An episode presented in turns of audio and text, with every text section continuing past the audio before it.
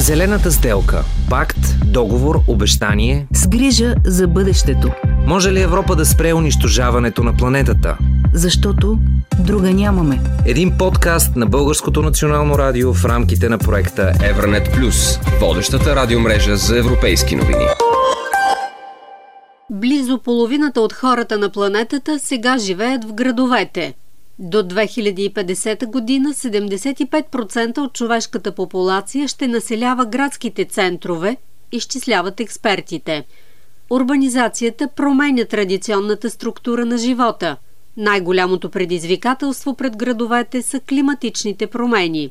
Бъдещите градове в Европейския съюз ще трябва да могат безопасно да приемат повече хора, като същевременно се справят с въздействието на изменението на климата и същевременно гарантират добро качество на живот. Този епизод на подкаста Зелената сделка е посветен на урбанизма и климата. Аз съм Антуанета Петричанска, а темата разработваме с специалисти по устойчиво градско планиране и климат. В сегашната обстановка ние не планираме нови градове, а главно възстановяваме това, което съществува. И оттам са и усилията за постигане на енергоефективна градска среда. Благой Петков е експерт по градско планиране, бил е част от екипа на община Пловдив. Градовете са като хората. Няма два еднакви града на тази земя. Просто наистина всеки град е различен и трябва да се подхожда индивидуално в общата насока на принципен подход към изграждане на жизнена среда. Архитект Антуанета Топалова, урбанист, основен архитект на Общия устройствен план на Пловдив от 1985 година. Зелената сделка цели зелена трансформация на Европа. Посоката са градове с нулеви емисии. Целта е до 2050 година европейските градове да са въглеродно неутрални. Всичкото е бъдеще време. Няма нито един въглеродно неутрален град в света. Посочва климатологът професор Георги Рачев, преподавател в геолого-географския факултет на Софийския университет Свети Климент Охридски. В този епизод опит споделя и архитект Михаела Замфир от факултета по архитектура на Университета по архитектура и урбанизъм Йон Минко в Букурещ. Има едно неистово състезание Европа да бъде най-чистата част от света. Чудесно, много добре. Важното е големите се съберат. Китай, Индия, Русия, Съединените щати, Бразилия, Аржентина. Това са 85-90% от замърсителите, които имитират тези газове, цялото замърсяващо производство в света. Те трябва да решат този въпрос. Европейската комисия посочва, че всеки град трябва да има своя зелена сделка. За бързото достигане на енергийните и климатичните цели ключова е ролята на градовете и общините. В тези процеси определяща е работата на архитекти и урбанисти. Трябва да строим за сега, но и за бъдещето. В други процеси може би не е фатално, но по градското изграждане просто не е най-доброто. Урбанистът Антуанета Топалова е знаково име в архитектурната колегия на Пловдив. Тя предупреждава, че прогресивното застрояване на големи площи пряко влияе върху въздушните течения и променя климата. Всеки град има тъй наречената роза на ветровете, която фигурира във всички чертежи и документи. Това е посока на ветрове, преобладаващи ветрове, скорост на ветровете, направление и така нататък.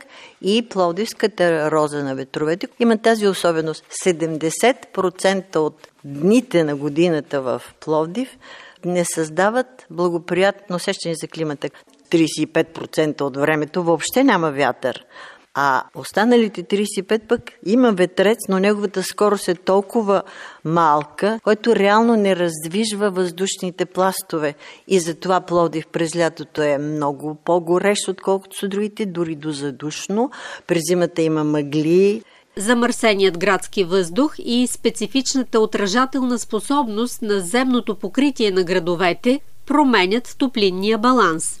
Стига се до топлинни рекорди, обяснява климатологът професор Георги Рачев. В Пловдив е, отбелязахме 2000-та година 45 градуса, в 1916 година 45,2 в Садово.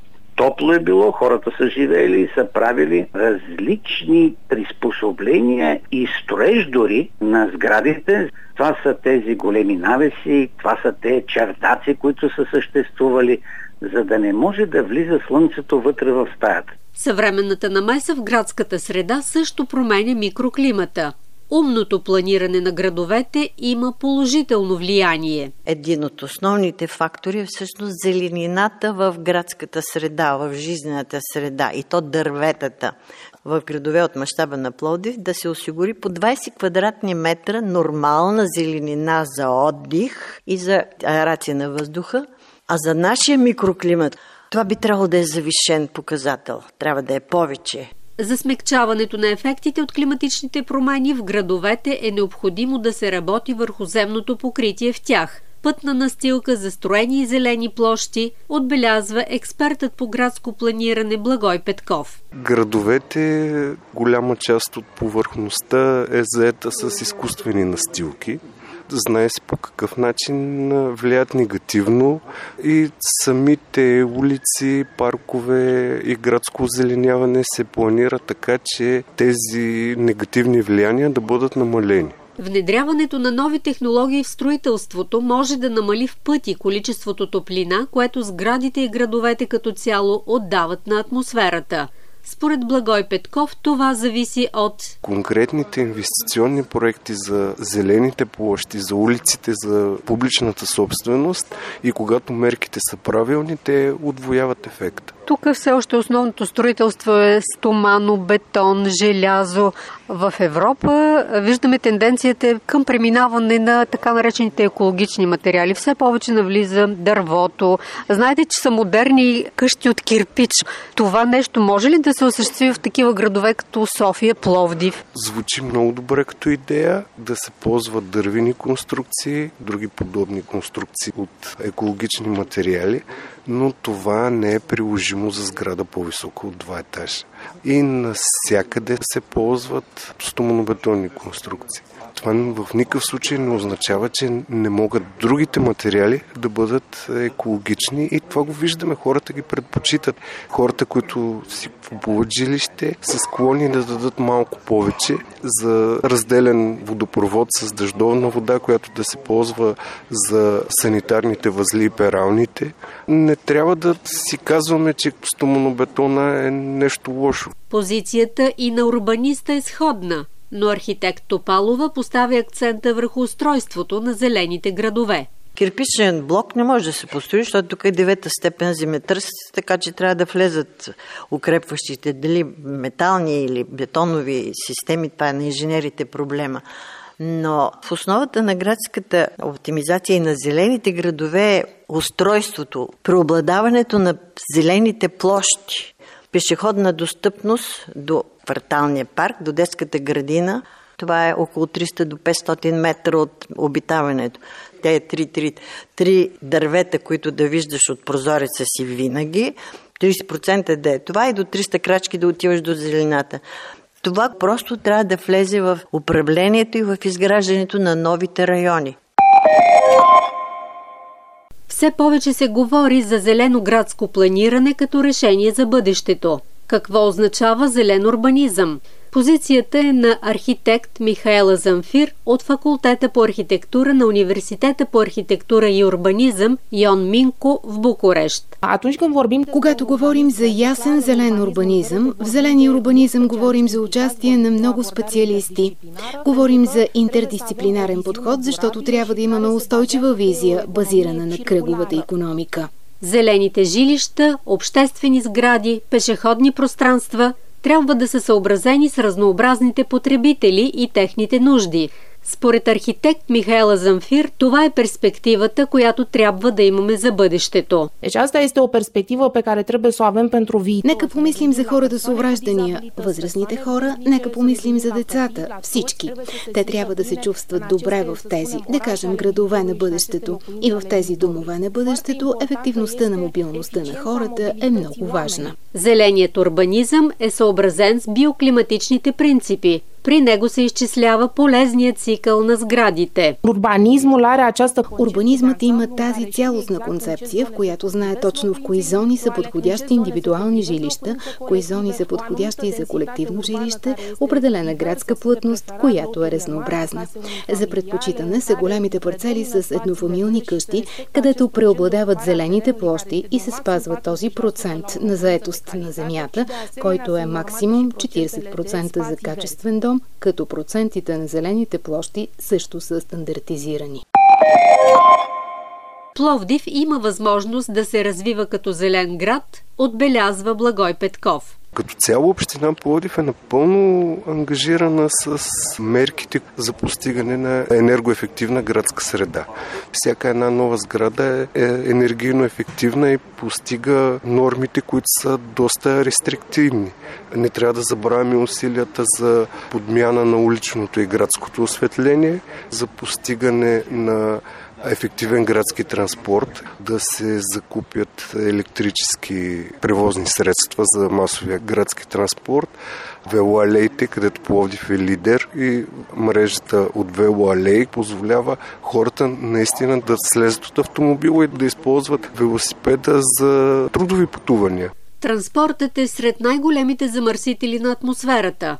За сега обаче електрическите автомобили не са альтернатива на тези с двигателите с вътрешно горене, категоричен е климатологът професор Георги Рачев. Той повдига нерешени въпроси. Как ще ми обясните, ще стигнете с един електрически автомобил до морето? ако има и деца вътре и ако е 50 градуса минавайки по магистралата, ами вашата батерия ще изтече за буквално за секунди. Защо е тази заблуда? Тотална заблуда. Ами зимата на климатик, когато сте, ами няма да мога да дойдете с една батерия до София или да се преберете, защото ще трябва да се отоплявате. Премахването на автомобилите с изкопаеми горива може да се окаже нереалистично в близките години. Особено, когато се увеличат и мащабите до ниво индустрия. Много ще се зарадвам, когато видя първият електрически тир, който като го натвариме с произведеното в Пловдив, и той трябва да стигне след 24 часа в Роттердам или след 3-6 часа на Атлантическото крайбрежие, за да може да замине с кораба където трябва. Прецизните изчисления от економисти, еколози, географи, инженери трябва да докажат доколко за производството на един електрически автомобил замърсяването е по-голямо или по-малко, отколкото при производството на един съвременен бензинов двигател. Знаете ли колко мръсно производството е една батерия? И какво става с батерията, когато тя даде багажа, както казват моите студенти, и след една година експлоатация трябва да отиде някъде. Още няма решение къде да отиде и какво да стане с нея.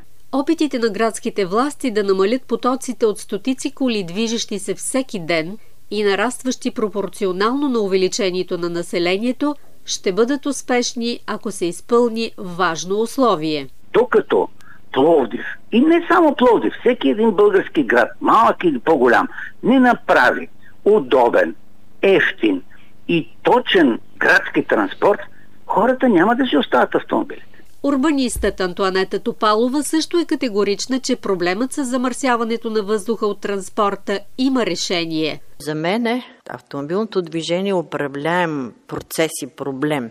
Но всичко това е въпрос на управленска стратегия. Аз се давам пример, който четох преди 8-10 години. В Колумбия, Богота, някакъв кметски мандат осигурява едно улично платно, което е само за масов градски транспорт.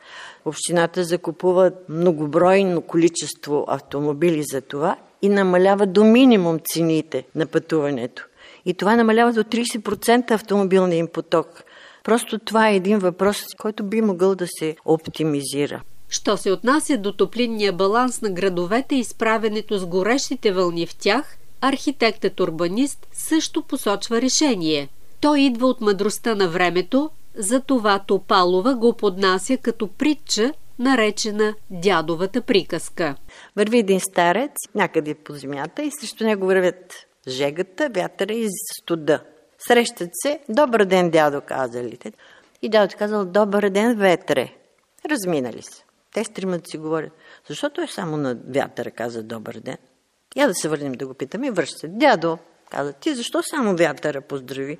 Жегата горчината каза, ми ти знаеш ли, ако аз ти се разсърдя, ще те ступя. Е, казал дядото, ако вятъра е с тебе, ще те понеса. А студа каза, ами знаеш ли, ако аз се разсърди, какво ще стане? Ще те каминя. Е, ако вятъра не е с тебе, ще те понесе и тебе. Добър ден, ветре, проветряването и за Пловдив. Харесваме тази приказка на дядо. Градовете ще продължават да растат, защото там живеем по-устойчиво. Единствената ни възможност е да направим по-добри градове. Природата вече много ясно е показала, че не можем да живеем градове, както сме живяли до сега. Градоустройство, преустройството трябва да бъдат така направени и управлявани, че градовете да станат част от една градска световна екосистема, зелена, благоприятна, жизнена. Въпрос на бъдеще, въпрос на стратегия, на принципи, на реализация и на контрол, разбира се. Смекчаването на ефектите от климатичните промени в градовете ще направи живота на техните жители по-лесен и гарантирано с по-добро качество. Зелената сделка. Да изтъргуваме бъдещето в полза на планетата. Друга нямаме. Един подкаст на Българското национално радио в рамките на проекта Евранет Плюс.